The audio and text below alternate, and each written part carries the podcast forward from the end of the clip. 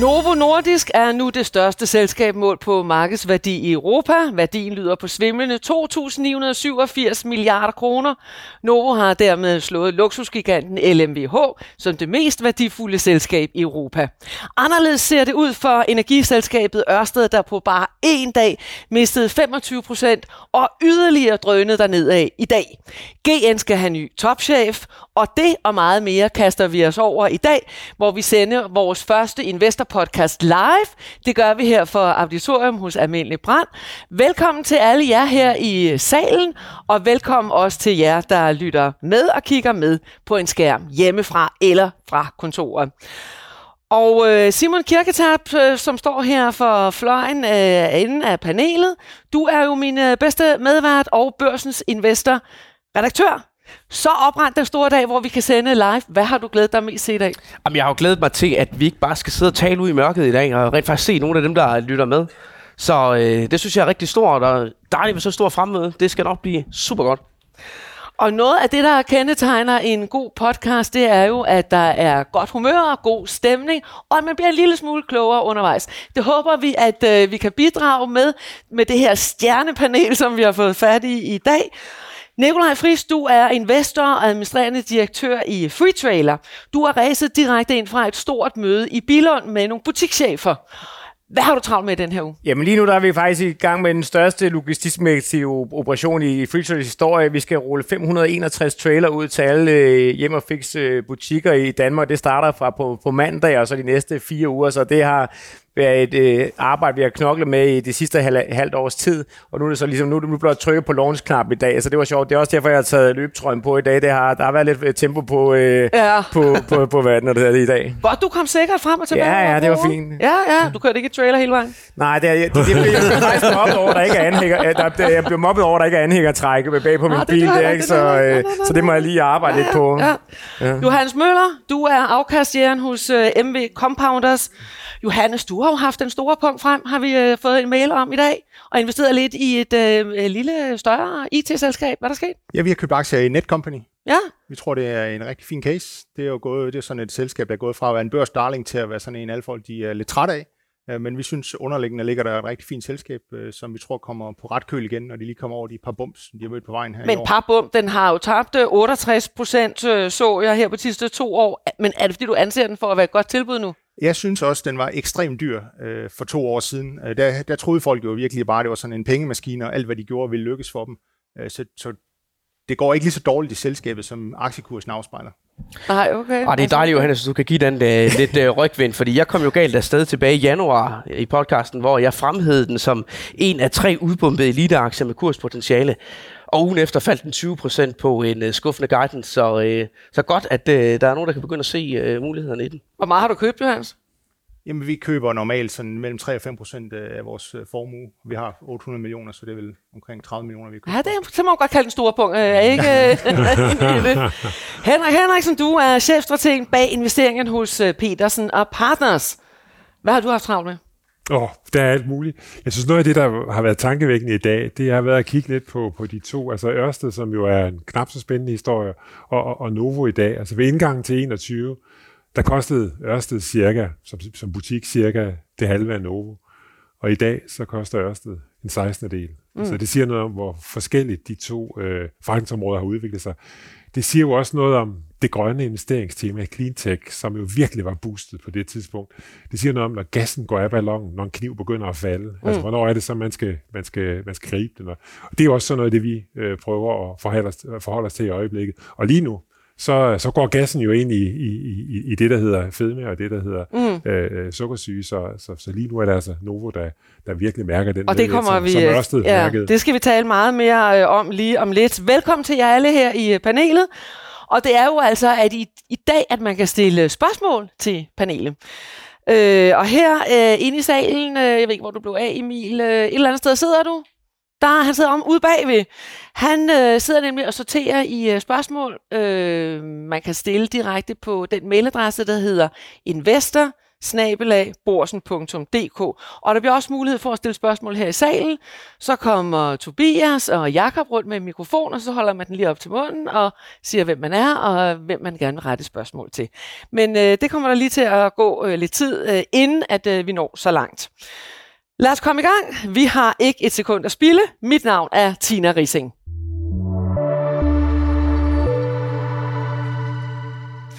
I fredag skete det. Novo Nordisk blev det mest værdifulde selskab i Europa målt på børsværdi. Klokken 16, som man kan se på grafen her, der overhalede Novo Nordisk franske LMVH, konglomeratet bag blandt andet luksusmærket Louis Vuitton. Novo er nu også mere værd end det samlede danske bruttonationalprodukt, som sidste år lå på 2.032 øh, milliarder øh, kroner. 2.832 milliarder kroner. Og øh, de to store selskaber, Novo og LMH, har jo et stykke tid kæmpet om førstepladsen. Og kursen hos Novo er fortsat gået opad her, både i går og i øh, dag.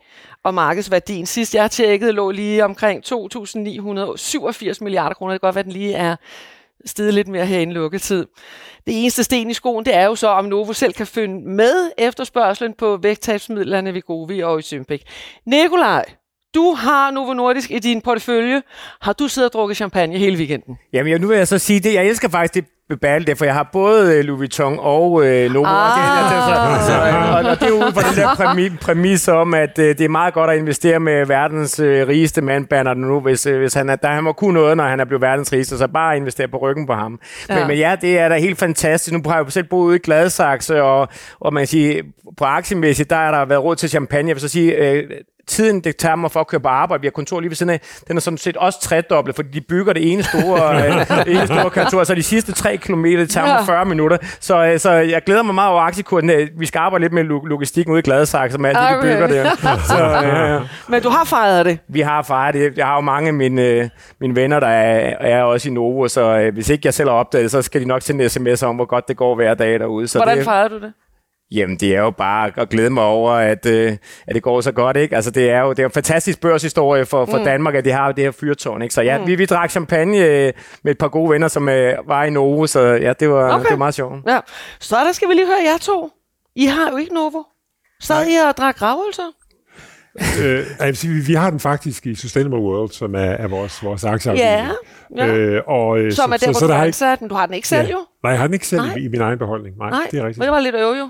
Det var lidt ærgerligt, ja. Ja. ja. Øh, altså man kan sige, jeg har, jeg har kigget mod et par andre vækstaktier i, i år, senest købt øh, ALK og Ja. ja. start købt, øh, købt Demant, øh, som jo begge to er, er væksthistorier, men som er faldet tilbage. Så måske lidt samme øh, taktik som Johannes, det der med at købe en vækstaktie, der har fået, øh, der har fået stryg. Ja. Øh, ja. Ja. Men Johannes, øh, du havde den jo faktisk i, øh, i MB Compounders. Ja, vi havde den i porteføljen og var super glade for den. Vi havde den med fra, vi lancerede fonden af og havde et rigtig godt afkast på den, men vi valgte at sælge den sidste efterår, fordi vi kunne ikke øh, regne mere upside hjem. Vi synes, den var, havde noget fair value. Er det fordi, I er dårlige til at regne?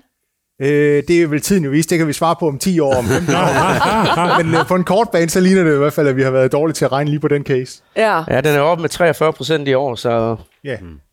Øh, lad os lige se en øh, graf over, hvordan Novo har udviklet sig øh, sammenlignet med hele C25-indekset, som Novo er en del af.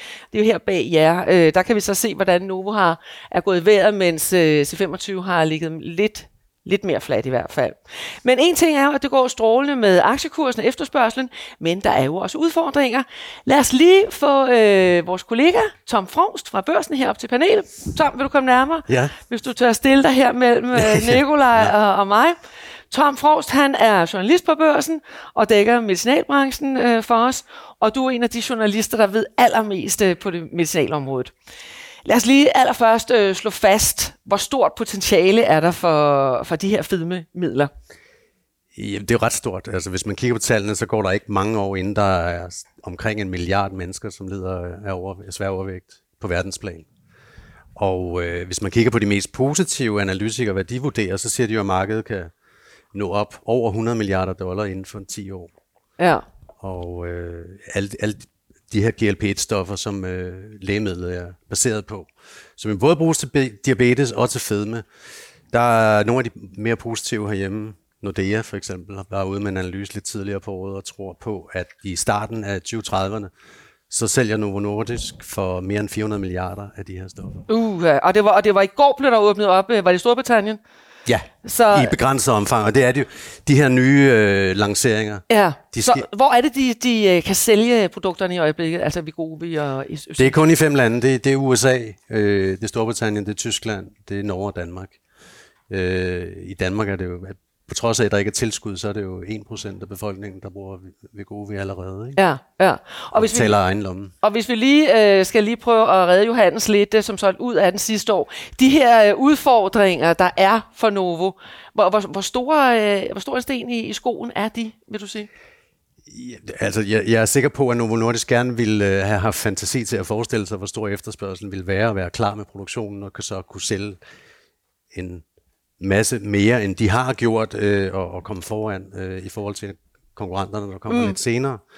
Men, øh, men øh, det er lidt et luksusproblem, ikke? fordi Ja. øh, de kan sælge alt det, de kan producere. Ja, Og, og, så det er det, der er ligesom kernen i det. Mm. Hvor meget kan de producere?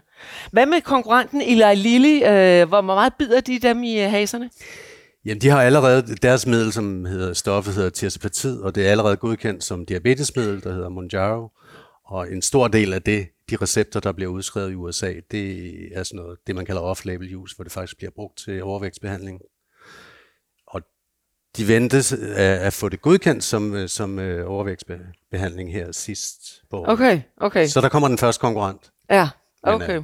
Så, så hvor, hvor, hvor, hvor, hvor, hvor tæt er løbet mellem øh, Eli Lilly og, og Novo? Jamen altså, det, det, det er jo tæt. De konkurrerer. Nu, øh, lille lillesmiddel giver lidt mere vægttab i de kliniske studier, men, men markedet er jo så gigantisk stort, at, at der er rigelig plads til begge to, og der kommer også konkurrenter lidt, lidt senere i, øh, fra Amgen og Pfizer og vores egen Zealand Pharma, der har et samarbejde med tyske Boehringer Ingelheim. Og Simon, så er det jo det, at øh, Novo-aktien står foran et øh, aktiesplit. Hvad, hvad kommer det til at betyde? Altså man kan jo sige, øh, egentlig ikke rigtig noget. Du får bare flere aktier, men altså Novo ja. bliver jo bare slicet op i stykker.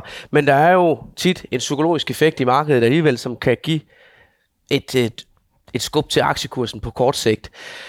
Men altså, om en aktie den koster 1300 kroner, eller den koster 650, det er jo ikke det, der for alvor ændrer ved, at man køber den eller ej. Men man kan sige, at hvis Novo ikke havde lavet aktiesplit op gennem 90'erne og 0'erne og senest i 2014, så ville en Novo-aktie jo i dag koste 100 gange mere, end den gør. Ja. Så så vil det jo nok holde en del fra at kunne, kunne købe aktien.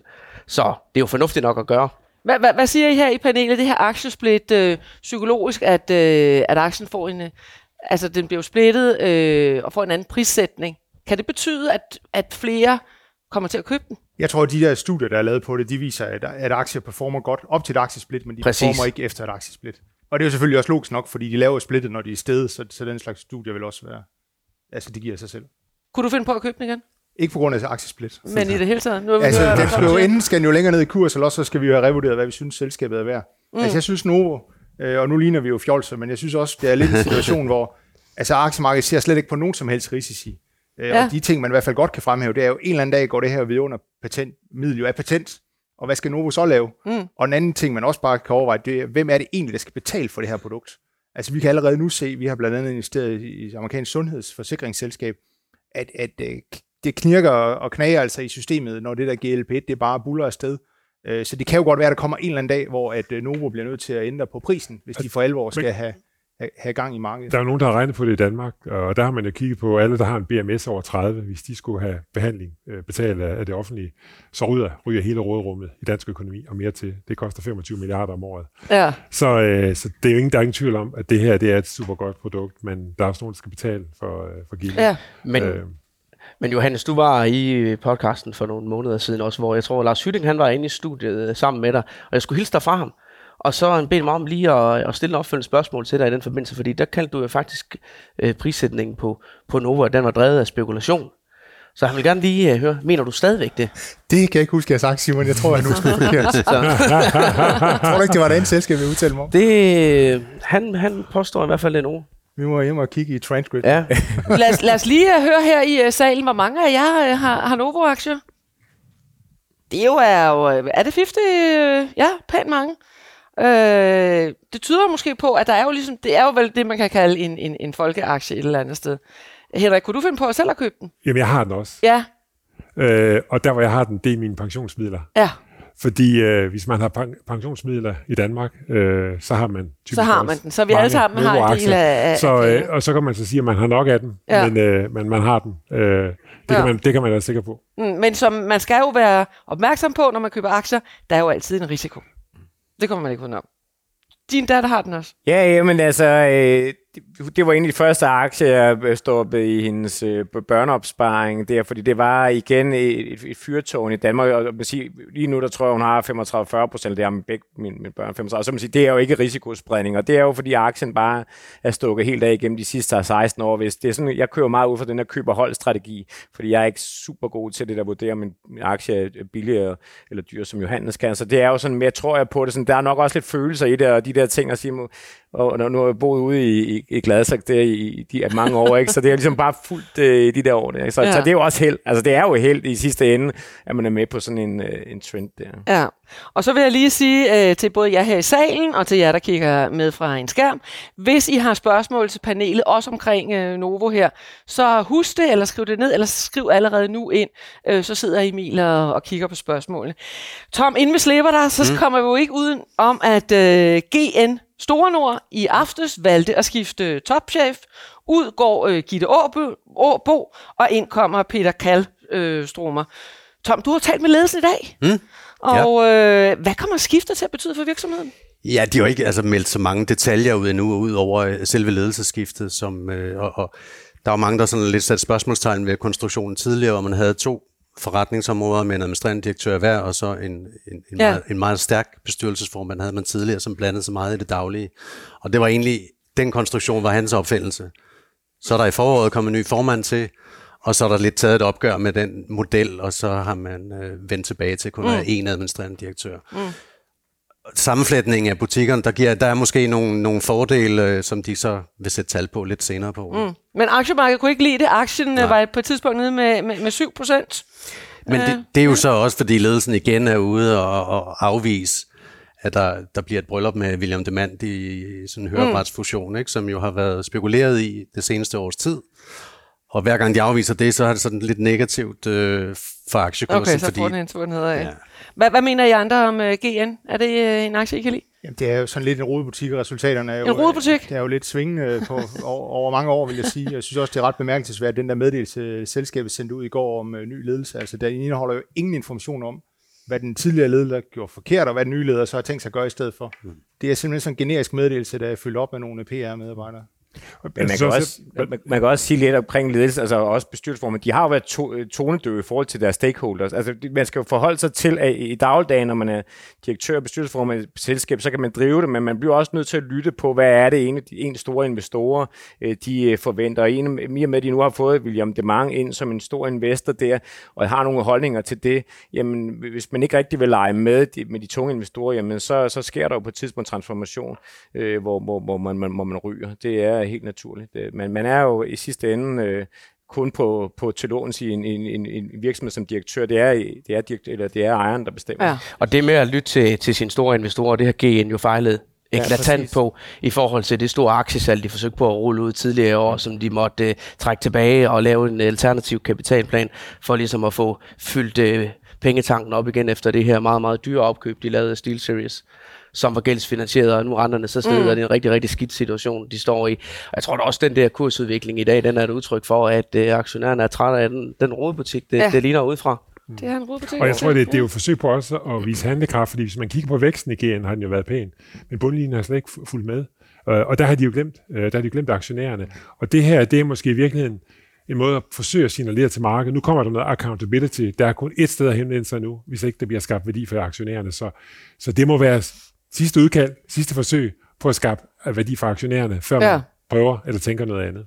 Men man, kan, man skal også kigge det lidt i større pek- perspektiv, for jeg tror, at William Demang har jo også haft det her EPOS, som jo var egentlig et perfekt match til, til stilserie, så de har lavet hvad nu det hedder, det headset, headset til gaming og sådan nogle ting, så de så, at de kunne måske lægge det hele høreapparat over en del, og så kunne de lægge øh, hele den her gaming over i den anden. Og der har William Demang jo også nu været ude nærmest at lukke EPOS ned og sige, Ja. ja. der er ikke nogen business der. Så, så lige pludselig begynder der altså også at klasse, at den der synergi, de nok troede på kryds og tværs, de kunne lave, jamen den eksisterer ikke længere, så nu, nu, nu sker der jo nogle øh, ting også øh, på tværs der. Ja, vi får holde øje øh, med aktien. Tak øh, til dig, Tom. Tak, fordi Velkommen. du lige var frisk på at være med. Tak. Og når jeg peger opad, så er det fordi, at øh, produceren han skal sætte den der jingle-lyd på, som I kender jo på podcasten. øh, Nikolaj, som sagt, du er direktør i Free Trailer. Du er manden bag investorportalen Aktier og Investering med 58.000 medlemmer. Måske er nogen øh, til stede her i, i dag. Du begyndte selv at investere som 13-årig. Du var med til at starte Unge Aktionærer i Dansk Aktionærforening sammen med Johannes Møller. Og I har lige fortalt os, at I har 25 års jubilæum. Ja, den 16. september, der er 25 år. Nu må du tage middelalderne øh, Middelalderne. aktionærer. Ja, ikke? ikke, ikke gamle aktionærer. Dog ikke. Åh, stadigvæk. Ja, middelalder. Tillykke med det. Bare gået. Du har også været chef for Euroinvestor.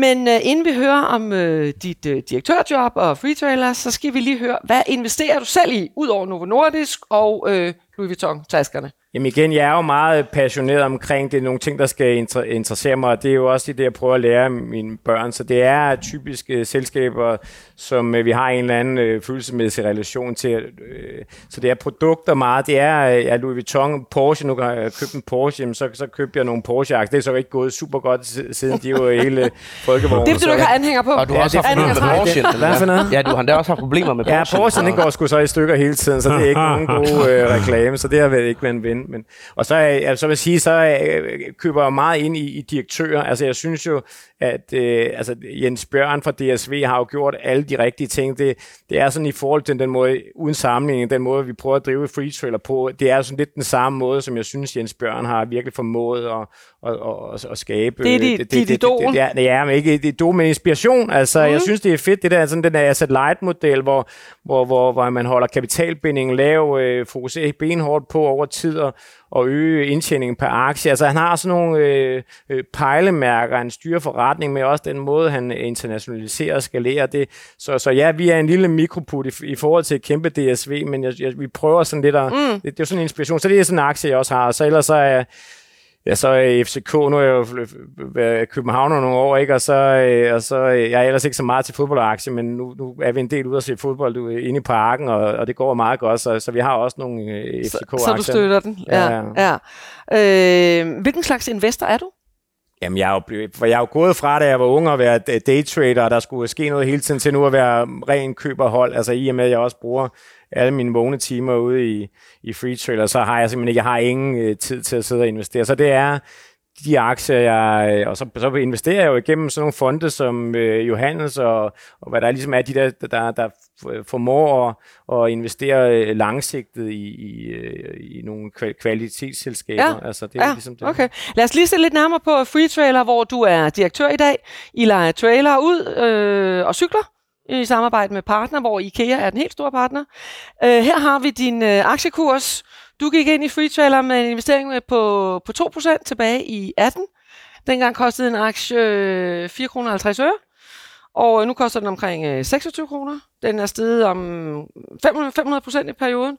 Men siden nytår, hvor du trådte til som direktør, så er den faldet 20 procent. Ja, det, jeg, jeg, jeg, jeg ikke rigtig kunne overbevise mig om, jeg var dygtig. Jeg synes, at jeg havde nogle gode resultater i, i bagsmæk, men der skal altså noget til at, at overbevise øh, investorer. I sidste ende, så er det jo resultaterne, der tæller. Altså, Ja. hvis vi leverer gode resultater fremadrettet, jamen, så har jeg en øh, stærk tro på, at så øh, kommer... Øh, ja, aktionærerne også til at elske mig på et tidspunkt, så, så ja, det, det, det, har ikke været, det har ikke været kønt mere. Jeg, har, jeg, jeg, jeg sover altså ikke, jeg har ikke depression eller noget. Jeg, jeg har simpelthen et fantastisk team, så, så vi kigger ikke så meget på aktiekursen i dagligt. Vi fokuserer på at skabe vækst og, og fremgang. Det, er Nå, men var lidt, lidt på ord på, hvorfor var det, du trådte til som, øh, som direktør? Øh, hvorfor kunne du ikke nøjes med at være medlem af bestyrelsen og investor? Jamen, jeg kan sige, jeg var med til at føre selskaber på børsen tilbage i 2018, en af de første investorer i selskaber, og vi havde, øh, vi havde nogle ambitioner omkring, hvad det var, vi gerne ville i forhold til interna- internationalisering, og vi havde sådan en kæmpe potentiale i forretning, og man sige, der var nogle øh, store investorer, der synes at, øh, at det, den øh, erfaring og know-how, jeg havde haft med at skalere forretning, det var det rigtige til øh, at, at komme til næste Okay. okay. rejse. Vi havde en direktør tidligere, som har gjort det sindssygt godt med at få stabiliseret forretningen og, og få skabt en, en god fundament, så nu næste skridt var ligesom, at nu skulle vi skrue vækstmotoren på, og det, det synes jeg, vi har, har vist de sidste to måneder, har vi lige meldt ud, at vi har den højeste vækst nogensinde i forretningen, så, så de ting er ligesom det mandat, jeg kom ind på, det har vi indtil videre på, på meget kort sigt leveret på. Flot. Så det er jeg super stolt over hele Mm. det team, der, der er med Og så skal du ud det. og købe lidt op som øh, Jens Bjørn måske? Du skal ud og købe lidt op, ligesom Jens Ja, jeg vil sige, ja, ja, ja, ja, DSV. ja, ja, præcis. Det, vi, vi kigger derude i, i hvad det nu, det hedder det, i Europa og se, hvad, hvad kan man gøre der. Ja. Men det er jo Ja. en super spændende aktie, vi Ja. har her. Altså nu snakker vi så tit om Novo og lovpriser den og fantastisk afkast, men Free Trailer er jo den bedste danske aktie, sådan set over fem år. Og vi giver den lidt en, øh, et wildcard, fordi den er jo faktisk noteret på den svenske Spotlight-børs, men I er jo et dansk selskab, så vi tager jer alligevel med ind i puljen. Og det, det er jo et af de her øh, mindre vækstselskaber, som jo ellers er et øh, minefyldt øh, farvand, Ja. og det har vi jo brugt rigtig, rigtig mange ressourcer på at beskrive på børsen. Øh, der er rigtig mange dårlige historier imellem, men Free Trailer er jo virkelig en af de gode. Og for noget tid siden, der satte jeg mig egentlig ned sådan og kortlagde, hvad er det så, der driver sådan en, en, en aktiesucces, og kiggede også på nogle af de her andre selskaber i det her lag af vækstaktier, som har præsteret sådan noget som øh, SMS, øh, øh, dem der sælger scanner og, og sådan noget. Men altså, det, der kendetegner sådan et selskab som, som det her, det er, at der er leveret på de mål, øh, selskabet de har øh, brugt til at sælge sig selv over for de nye investorer ved børstebyen. Regnskabstallene de viser stærk vækst år for år. Der er positiv indtjening i regnskaberne, eller der er i hvert fald retning imod det. Og selskaberne de er ikke afhængige af ny kapital. Enten har de positiv cashflow, eller vil kunne opnå det ved at justere forretningen. Og der kan man jo vinge det hele af sådan øh, på free trailer her. Men hvis jeg nu skal prøve lige at finde øh, en enkelt ting, jeg sådan bare lige kigger, øh, eller jeg falder over, når jeg kigger ned i jeres regnskab, så handler det jo faktisk lidt på jeres lønsomhed. Hvis man ser sådan en indtjening per aktie, den er halveret fra sidste år til i år. Hvad er det, I kæmper med? Jo, man kan sige, at vi har haft nogle ind, ind, indgangsomkostninger i forbindelse med, at vi har haft udskiftning af nogle medarbejdere og nogle direktører. Det, det, det, det er den ene del. Den anden del, det er også, at vi har været ramt af stigende omkostninger på, på hvad det nu det hedder, det, byg, på trailer, på reservedele og sådan noget. Altså hele den her corona, hvor lige pludselig, vi fik jo tidligere alu og træ fra Ukraine, og øh, lige pludselig så, så var det bare øh, væk. Og, øh, og så skulle vi finde andre kanaler, og det har jo gjort, at, at priserne på de her øh, t- t- altså, produktion af, af trailerne er stedet voldsomt. Det er jo det, vi arbejder nu med på at få det ned i et niveau igen, hvor, øh, hvor omkostningen ikke æder det hele. Det er den ene del. Og den anden ting er, at vi, er også, øh, vi har jo skaleret rigtig meget i Sverige og Norge, og vi har øh, alle vores øh, omkost i stort set danske kroner, men på trailerkøb, øh, vores hovedkontor og sådan noget, men, men, men den svenske krone er faldet 10-12 procent, og den norske er faldet 17, så det, går, det rammer jo os direkte på, på, øh, på bundlinjen. Så der kigger vi jo hele tiden på, kan vi effektivisere vores forretning, kan vi vækste os ud af det her, kan vi, vi har også været ude og må, må, måtte hæve øh, øh, priserne over for, for, for kunderne, ikke? Over for partnerne, fordi man skal huske på i Sverige, altså vi har det faktisk rigtig godt i Danmark, det, går jo vanvittigt godt, men det gør det altså ikke i Sverige, altså de er meget presset deroppe, vi hører fra vores partner, jamen prøv at høre, her, altså det, det, vi har ikke nær så mange øh, kunder i butikkerne, som vi havde, så hvis I begynder nu at presse priserne op og sådan nogle ting, så er det med til at skabe øh, mindre volumen, så, I- så hul i horse. Og der vi, for os er det vigtigt, at vi er langsigtet med vores partner, vi lytter til dem, så ja, det, på den korte bane, der har det kostet os på en, på en margin, men vi- vi forventer jo, at at, øh, at det stabiliserer sig. Vi er med på den lange bane, så bare det der med bare at presse til på nogle priser, det tror vi ikke på er, er, er, er, er sundt på den korte bane. Vi kigger på den lange bane i relationen. Johannes og Henrik, hvad, hvad tænker I om min, øh, om min aktie som øh, free trailer? Altså, jeg har ikke kigget så meget på Free Trailer, fordi den er lidt for lille til, at vi kan komme rundt med en øh, hjemme W Compounders. Øh, men jeg synes jo, at øh, der er rigtig mange gode ting i selskabet. Altså, jeg kan godt lide det der med, at de vokser, og de tjener penge. Og øh, jeg kan også godt lide, at de er produktudviklere. Altså, jeg tror, at sidste gang jeg lånte en trailer, der skulle man ligesom ind i butikken og have, have hjælp til at få den udleveret. Nu kan man ligesom bare gøre det med sin app. Og øh, det er jo også et marked, hvor, øh, hvor der ikke er så stor konkurrence. Altså, hvis man kigger på nogle af alle de andre produkter, som man kan få på sin app, altså løbehjul og cykler og sådan noget, så er der, jeg ved ikke, hvor mange forskellige man kan vælge imellem. Altså, de har jo et marked for sig selv, i hvert fald i, i de lande, øh, som jeg lige kender til. Ja, Så jeg synes, ja. der er nogle ting, der er ret fede ved selskabet. ja. Hvad tænker du, Henrik? Jamen, jeg tænker da også øh, positivt. Jeg kunne godt lide den liste, som Simon tjekkede af, fordi øh, hvis man skal købe øh, vækstaktier, så tænker jeg i virkeligheden, så er det de ting, man skal, man skal tjekke af. Øh, og så har jeg også selv brugt øh, produktet en gang, og det fungerede fint. Så, øh, så der, er der, en, der er helt sikkert en case øh, øh, for så, butikken. så investerer vi jo også i, i fremtiden. Altså, vi, vi har jo investeret med, massivt i vores tech, altså vi har udviklet vores, vores tech-platform, og vi har jo skaleret op øh, på, på, på, på vores medarbejdere, altså, så, så vi kan, kan, kan tage... Man skal huske på, når vi ruller sådan en 561 trailer ud til hjem og fik, så har vi jo, får vi jo først indtjening nu, når de begynder at køre. Vi har altså haft en investering de sidste 8 måneder på at, at sikre, at vores organisation er gearet til det, så vi har kun har set omkostning indtil nu. Så det er jo først de næste måneder, vi begynder at få øh, indtjening på det. Og det er jo sådan at være vækstvirksomhed. Man skal forstå, at hvor man kan vækste, vi vækster med 34 procent. Det er altså øh, markant mere end gennemsnit, og det, det koster på den korte bane. Jeg bruger sådan et eksempel, nu nu bliver for tekst, der hedder Rule of 40. Rule of 40, det er sådan en sammenhæng mellem den vækst, man leverer, og den øh, øh, indtjeningsmarked, man har. Så hvis du, hvis du når over 40 samlet set, hvis du har en, for eksempel en EBITDA-margin på 10% og en vækst på 30, så er du faktisk en super god forretning. Så det er hele tiden den der afvejning med, kan du bygge, øh, hvor meget vækst kan du bare, hvor meget det koster. Hvis vi skal vækste med 40, men så, så kan det godt være, at vi så kommer ned omkring et 0, fordi at det, det, det, det koster at vækste. Altså, men, så, men, vi er ikke på, på 40 lige nu, men, og det er heller ikke på den måde en officiel ambition, men min, min egen ambition er i hvert fald at prøve at og, og, og vækst. Det har vi jo lykkes med i mange andre forretninger. Ikke? Så. Det er spændende. Vi, hold, vi holder øje med dig. Nu skal vi øh, høre lidt om dig, Johannes Møller. Du er porteføljeforvalter hos øh, MB Compounder, som sagt, og lad os lige se, hvordan det går hos jer. Vi har en øh, grafik her, hvor man kan se, at I tilbage i, øh, fra jeres start i 2020 har haft et afkast på knap 50% sammenlignet med MSCI, som har et afkast på 30 procent. Jeg har dog set, at øh, I halter lidt bagud i år. Ja, vi er lidt bagefter i år. Vi, ja. havde jo, øh, vi har ikke så mange tech-aktier, og det var en rigtig stor fordel sidste år. Det har været en ulempe i år. Ja. Men hvilke aktier er det så især, der har trukket frem hos jer? I år? Ja. Det har været et engelsk selskab, vi har, der hedder Burford, ja. som er sådan et, der investerer i forskellige retssager, og de har haft det rigtig meget medvind på. Lad os lige se uh, Burford uh, aktiekursen, ja, hvordan der, den er Der poppede du lige pludselig op på LinkedIn med en champagneflaske der en fredag aften, som jeg husker det. Ja, altså en lille del af Burfords forretning, det er, at de har en, en retssag ned i Argentina mod den argentinske stat, som nationaliserede olieselskabet for 13 år siden, og den faldt simpelthen ud uh, til et rent home run. Så den, den dag steg aktien faktisk 80 procent. Det er okay. det er meget godt. Så det var også champagne, vil det var, jeg sige. Det var sgu meget godt, ja, ja. Hvad, hvad hedder det? Hvad er jeres investeringsmodel øh, eller filosofi?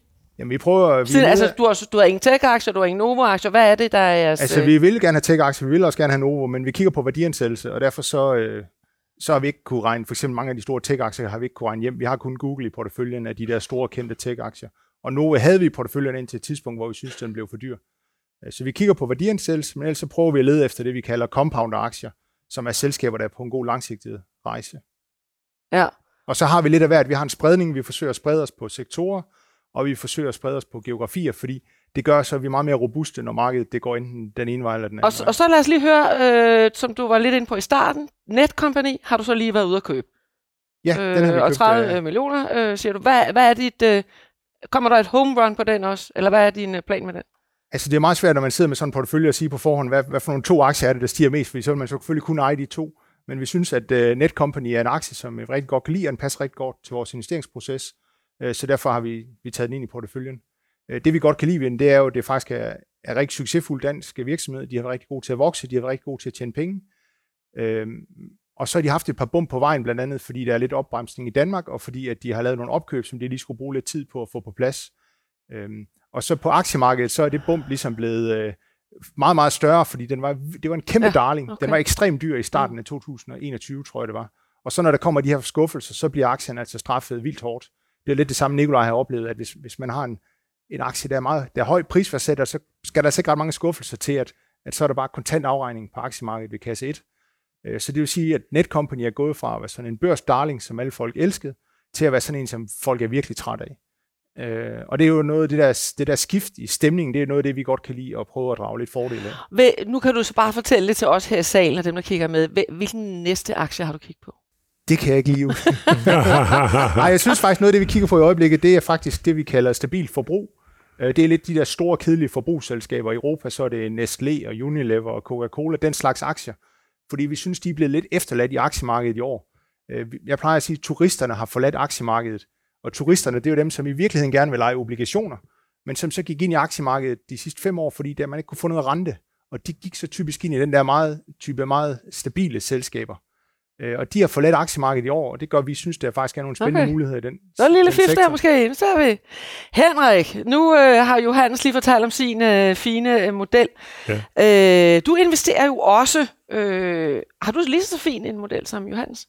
Nej, jeg tror måske, hvis, hvis jeg skal sige, hvilken type investor jeg er, så er jeg i hvert fald ikke daytrader. Altså, jeg køber typisk ting og beholder dem øh, for, for længe. Og så har jeg nok et, en bias mod at købe ting, som, som er billige, men, men, øh, men det betyder også, at man kan jo godt købe vækstaktier, som er, er, er blevet billige. Altså, jeg købte øh, Demand, Demand i, ja. i slutningen af sidste år, som... Øh, det er jo vigtigt at spille den her trend med, vi bliver ældre, vi kommer til at høre dårligere, når du ikke kan høre noget. Det er socialt invaliderende. Øh, så, så jeg tror virkelig, at det er et, et, et, et vækstområde. En, en aktie, som jeg kaster mig over senest, det er ALK, som jo er inden for øh, allergibehandling, og, og det er jo det er jo et vækstområde, så i et helt andet alderssegment. Det er desværre de helt unge. Det er små børn. Øh, jeg har selv, øh, mit yngste barnebarn, øh, har noget, har noget allergi. Så, så, så det er jo også et, et, et vækstområde, hvor dem, der har løsningen, og ALK, er, der kan man virkelig tjekke alle de ting af. Som du siger, der, det er jo faktisk et, et vækstselskab, som leverer vækst ja. og leverer positiv bundlinje. Den er men, ikke billig, men den er halveret i kurs, så den er ja, Jeg skulle lige til at sige, at den har fået en ordentlig tur ned.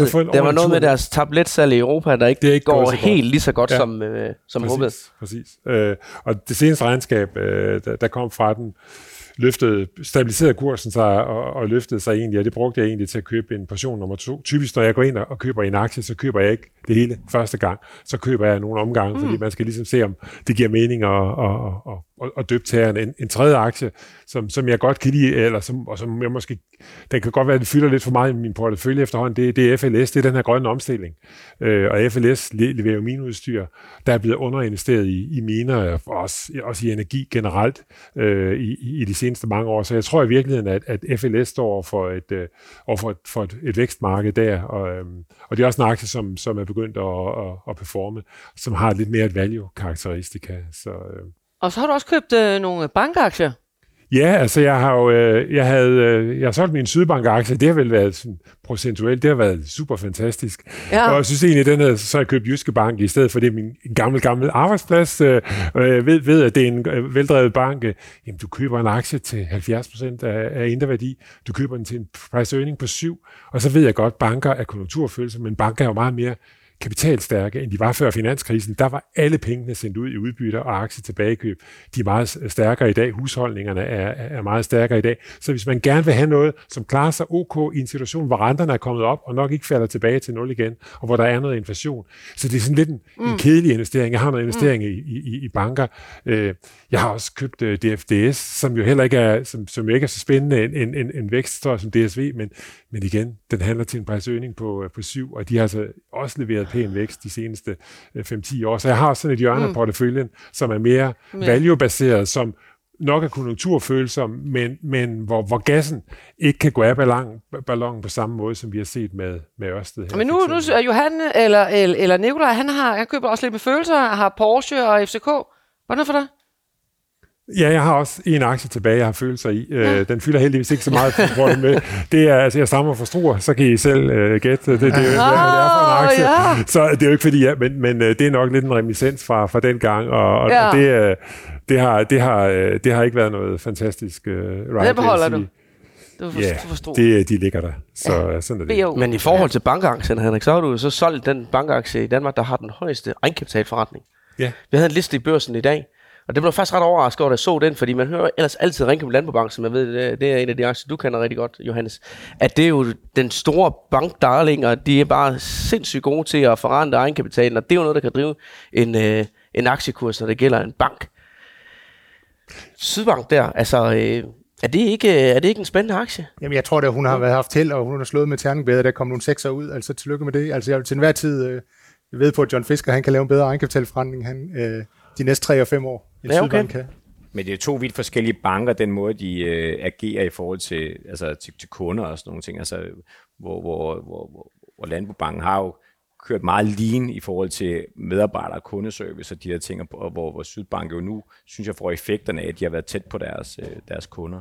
Øh, vi, vi har selv i, i Freeseller, øh, Sydbank har bruger det meget aktivt, og jeg har dem også selv privat. Så igen, der siger, jeg har også Sydbank-aktier, det, er jo ikke, det kigger ikke så meget på pris. Jeg siger, okay, føler jeg ligesom, at man bliver mødt som kunde øh, i, i øjenhøjde og, og leverer noget værdi. Hvis de gør det til mig og til, til de firmaer, jeg er i, så må det være sådan bredt funderet hele forretningen, og det synes jeg, at hvor jeg før har været i Landbobanken, så, øh, så er jeg, øh, har skiftet meget mere over til Sydbank. Så jeg tror ikke bare, det er en sektor, de har slået. Jeg tror faktisk, der er noget fundamentalt, der er, der er ret interessant i Sydbank, øh, i hvert fald over for sådan kunder. Og så vil jeg lige sige, altså det var ikke længe før vi øh, skal til øh, spørgsmål øh, fra, fra jer, der er med her i dag. Men husk nu at skrive til investor Og hvis I har noget her i salen, skriv det bag øret, så øh, samler vi op på det senere. Nu skal vi nemlig til noget helt andet.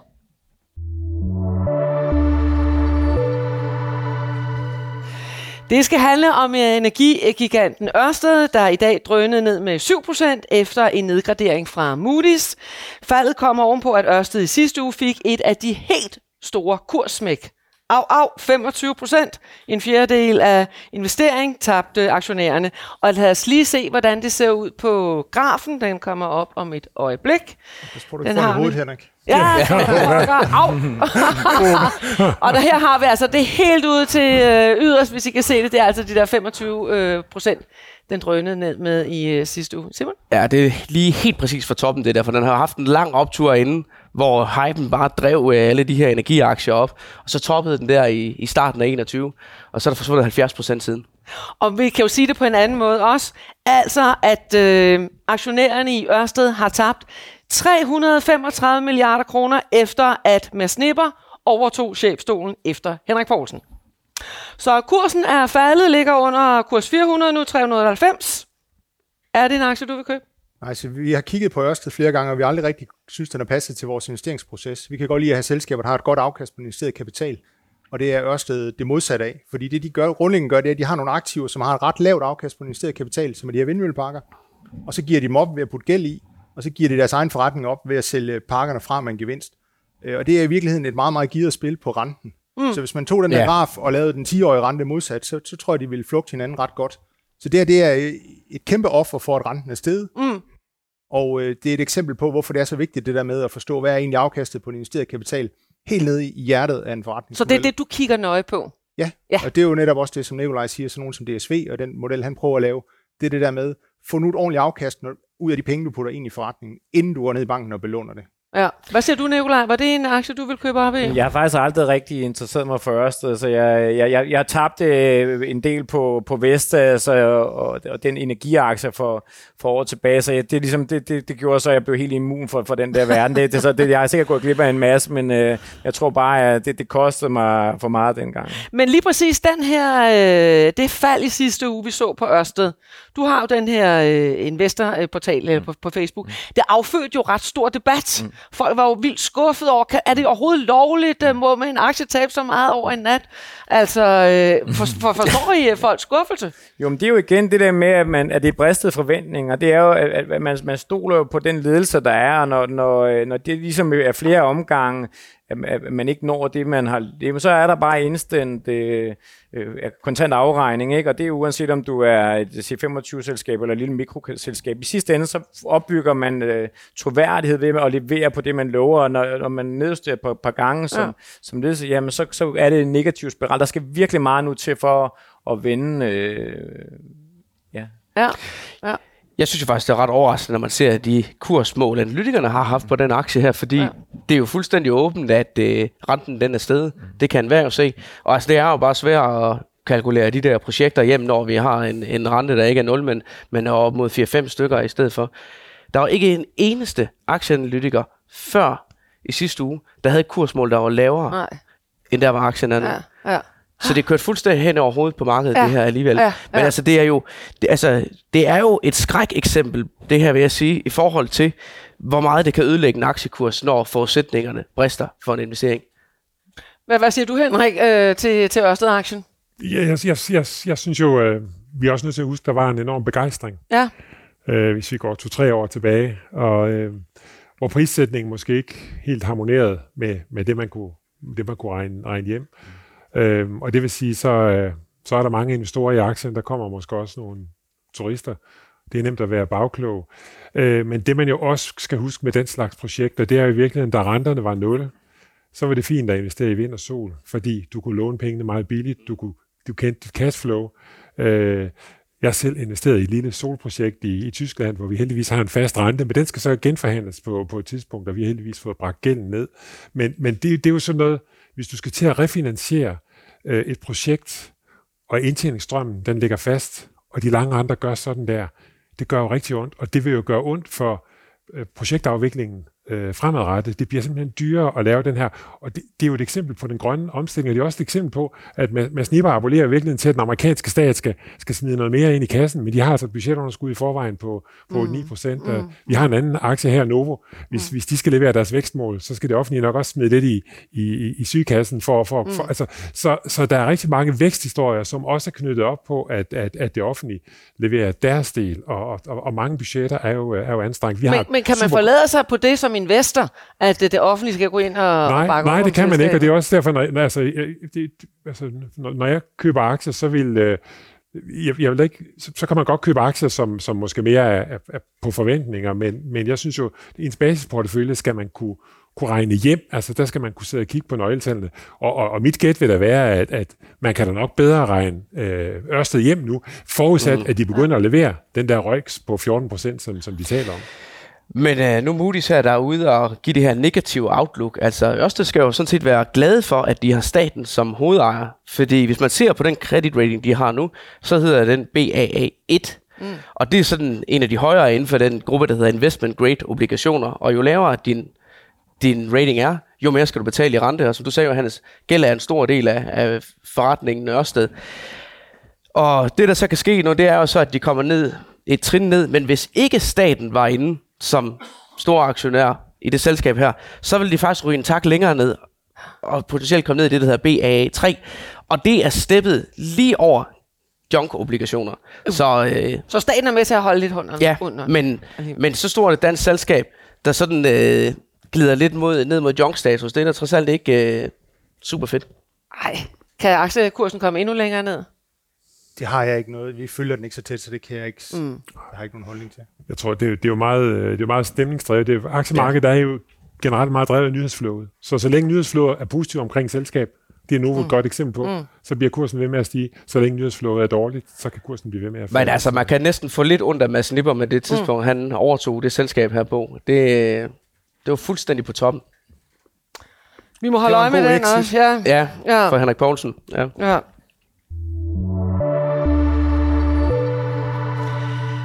Om et øjeblik, så er det tid til spørgsmål fra jer, der følger med her i dag. Men først så skal vi have et kig på vores All-Star portefølje. Yes. Simon, vil du sætte os ind i, hvordan det står til? Jamen det vil jeg da, og jeg burde jo have forberedt en eller anden kæmpe bombe til i dag. Men det har jeg altså ikke. Øh, men øh, GN Store Nord, den gør efterhånden lidt ondt. Det har været en af de aktier, der sådan er sprintet opad. Vi har lavet rigtig, rigtig godt afkast på. Men øh, den nærmer sig nærmest vores købskurs nu, med øh, de her nye problemer, der er dukket op. Så har vi den her Hexagon, som øh, Ole Søberg, han i sidste uge sagde, han overvejede, om vi, vi skulle skifte ud. Det var den, der blev splittet i to aktier, og øh, den har jo bare givet et øh, kanon afkast siden. Han er stadigvæk i tænkeboks med, hvad der skal ske med den, men I kan se, vi har den øh, ene aktie nu af Hexagon Composite. Den er 94.000 værd, og Hexagon øh, Purus, den ligger dernede med næsten 16.000, og vi gav 70.000 for den samlede blok der, så det er, det er gået rigtig, rigtig godt. Og hvis man så skal se, nu har jeg delt det op i dag, så man kan se, hvad vi har i porteføljen stadigvæk, og hvad vi har solgt af aktier. Du, du skal Vi måske har- lige fortælle, at vi havde 600.000 Ja, til at, yes. at starte med. Det skal jeg nok øh, lige øh, komme tilbage til. Men øh, vi har faktisk lavet en klassisk investorfejl. Vi har solgt vores vinder, kan man se, og holdt fast i nogle af vores tabere, så det kan være, at vi skal, skal tage det lidt op til revision. Men porteføljeværdien, den er nu øh, 702.000 kroner, og det betyder, at vi har lavet et afkast på godt og vel 102.000 i år. Vi startede med de her 600.000, og vi håber jo, at øh, vi kan ende ud med et eller andet kæmpe overskud, sådan så vi har nogle penge at dele ud af. Og det er jo Saxo Bank, der har stillet penge til Det er det nemlig lige præcis. skal sige. Ja. Og hvad er afkastet så i procent? Jamen det er de her øh, 17,1. Og så øh, kan folk jo godt skyde os i skoen. Ja, ja, men altså øh, de store amerikanske aktieindeks, de har, øh, de har givet nogenlunde det samme. Og Novo Nordisk har givet øh, 43 procent i afkast, men den har vi altså ikke haft. Det er også mærkeligt. Og C25-indekset, til trods for Novo Nordisk har kun givet 2,5 procent. Så, så synes jeg faktisk godt, at vi kan tillade os at godt. være, være Ja, det synes ret er godt tilfredse. Ja, synes jeg godt. Så Altså, og jeg, jeg er jo ikke en del af panelet, men jeg kan lige kigge på tallene i dag. Globale aktier har givet 14,5 procent i afkast. Uh. Bestået. Globale aktier er ligevægtet. Det vil sige, at den typiske aktie har givet 4,5 procent. Så I har ikke haft de der tunge tech-aktier, og alligevel... Dem har vi ikke haft, nej. Globale aktier. det er fuldstændig jeg synes, som uh, Jonas. jeg synes, det er thumbs up. Ja. Og pengene går jo til et godt formål. Vi skal finde ud af her sidst på året, hvis der stadigvæk er overskud, hvad pengene skal gå til. Yes. Så øh, godt, godt, tak for det. Øh, og så er det jo altså lige om lidt, vi øh, kører vores øh, børsens store aktiespil. Tilmeldingen er åben, og vi begynder for alvor den 14. september. Simon, kunne du ikke lige øh, sætte et ord på en øh, vinderformel? Jamen, du skal gøre alt det, du ikke vil gøre i virkeligheden jo. Du Ja. skal smide øh, fuld risiko på, købe det mest risikable, og så håbe på, at øh, det går hjem. Altså, det er jo desværre den formel, man skal gå efter, hvis man vil vinde et aktiespil. Så øh, Ja. don't do this at home. Du skal købe noget biotech. Altså, det har været sådan de sidste fire år, den, der har vundet, har ramt et eller andet biotech, der, der er gået i himlen. Sidste år, der havde vi den aktie, der hedder BioArctic, der, der steg 170 procent på en dag. Og man skal jo så vælge fem aktier i det, det spil her, så, øh, så man kan ikke bare lige købe en, men altså rammer man nu en af de der raketter, så er det som regel det, der, der kører det hjem. Ja, ja. Så øh, kunne, I, kunne I ikke lige komme med et bud på, hvad, hvad kunne være en øh, vinderaktie, hvis I var med i, som I selvfølgelig kommer til at være, i børsens aktiespil? Øh, hvilken aktie vil du købe? Jamen, jeg var jo Kelly, jeg var med i også i panelet, ekspertpanelet sidste år, og, øh, og havde jo i No- Novo og DSV og de her øh, typer, og Ma- Ma- Mastercard, som også er en af dem, jeg har øh, privat, men jeg blev måske nummer tre. Du stak øh, Simon jo helt af i vores øh, ekspertpanel, men... Ja, jeg vandt jo, det skal vi Ja, huske det, sige. Ja, det, det, ja, det er skide men, men, hvis jeg Ja. kigger nu sammenligner vi lidt her i sidste uge, så et år efter, at, at dem, der havde investeret, der havde vundet, de, altså hvis de havde beholdt dem et år, så havde de jo altså blevet øh, kottet for mange af dem, og, og hvor sådan en langsigtet portefølje. Så jeg kommer ikke til at vinde på den korte bane, men, men, øh, men over, over den lange bane, så, så har jeg været heldig at, at få 15-16 procent om året, så jeg, jeg tænker, det, øh, så det, det, jeg tror, det, det er den samme strategi. Jeg er, jeg er ikke øh, stærk på Men en aktie, hvad vil du pege på? Jamen, altså, det er jo, altså, det, det er jo, det er jo DSV. Altså, det er jo sådan min, det er jo lige nu den der jeg selv Det er din der- darling. Det er min darling, ja. ja. Hvad siger du, Johans? Jeg tror, jeg vil tage TGS. Det er et selskab, vi har i vores portefølje, et olie, norsk olieservice-selskab, som, øh, hvor vi synes, det er både pæn upside, og samtidig så har aktien ikke gjort ret meget væsen af sig i, i år, til trods for, at olieprisen nu faktisk nu ligger og stiger øh, pænt igen. Så det er jo sådan en, hvis jeg skulle også kigge på tidshorisonten, så kunne det godt være sådan en, hvor der kom mm. øh, et par spændende meddelelser, tænker jeg, inden for den tidshorisont, som, Ja. som børsspillet løber i. Ja, og hvad siger du, Henrik? Jamen, altså, jeg kigger faktisk lidt på energi igen. Øh, havde det i 21 og 22. Jeg synes, det begynder at, at se interessant ud, så det kunne være et bet. Jeg kigger også lidt med Disney, som har fået rigtig mange høvl. De har brugt rigtig mange penge på deres uh, Disney Plus-satsning. jeg tror, at de har fat i et eller andet, som, som er her om 10-20 år også. Øh, men altså, jeg vil jo nok, skulle jeg smide en ind lige nu? Altså, jeg er jo ikke til det, jeg er jo ikke til det der, men så vil jeg nok smide ALK ind. Altså, så tænker mm. det, ja. Mm. Men, øh, men jeg, jeg kommer aldrig til at vinde et, et aktiespil, øh, så jeg må lade. Og det, og det kan jo også være en god øh, strategi, det der med at gå efter noget, der har fået nogle tæsk. Ja. Så derfor vil jeg da sige, at sådan en som Netcompany kunne da også være et godt bud på de sådan portefølje. Altså det, der er banket meget ned, det kan jo også komme op Ja. ja. hvis der kommer en eller anden positiv nyhed. Det bliver spændende at se. Så er det blevet tid til øh, spørgsmål fra jer gæster her i salen, og fra jer, der kigger med. Hvis man har spørgsmål til panelet, så rækker man lige en arm op, så kommer Tobias løbende med en øh, mikrofon, så alle kan høre, hvad der bliver sagt, øh, også øh, ud i rummet, og, og dem, der sidder med derhjemme, som ikke lige siger jeres navn. Og hvis du sidder og kigger med derude, så send dit spørgsmål ind på investor Og jeg kan fortælle, at der er allerede kommet et spørgsmål ind. Er det ikke rigtigt, Simon? Jo, jo, men jeg har da en del herover, så øh, der er masser at Så tage lad af. os øh, tage et, et fra... Jamen, og så- øh, vi kan starte øh, spørgsmålet, hvor vi startede podcasten også øh, med Novo.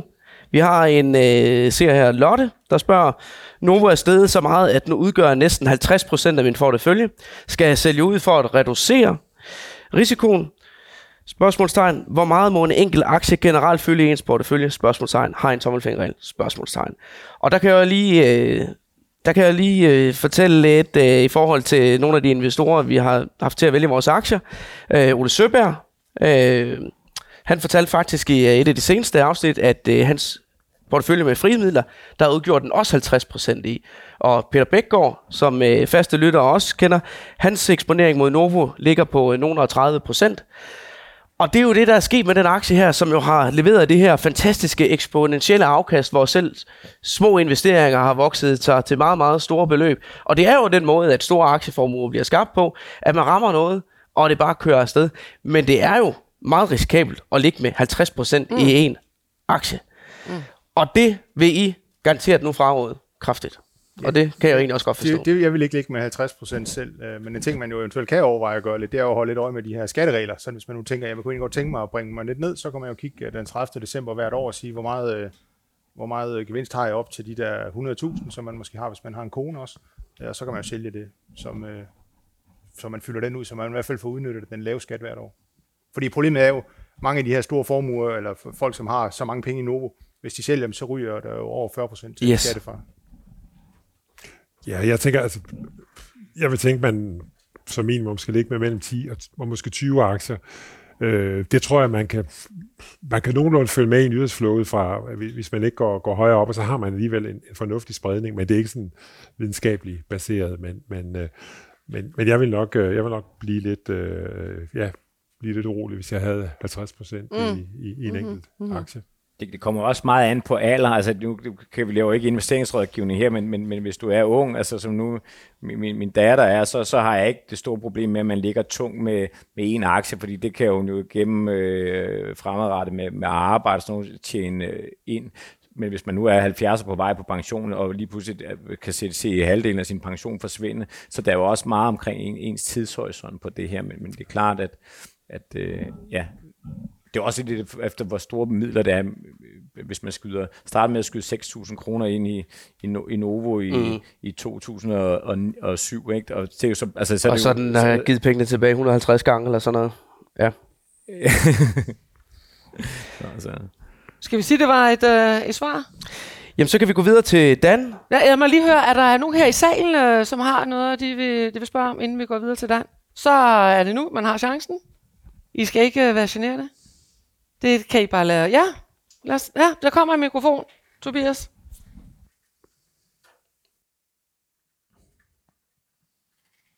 Ja, hej. Ja, bare, ja, det er fint. Okay, ja. hej, jeg hedder Henrik og er investor. Øhm, jeg vil godt spørge, fordi når vi snakker om Novo, så er det jo meget typisk det her med, at, at netop det der med, der kommer et, øh, jamen, hvornår går noget af patenter, hvornår, og hvad er risikoen egentlig ved det? Og det, det er jo et meget færre argument, her. nu hørte jeg dig sige det også, men det er sagt mange gange også før.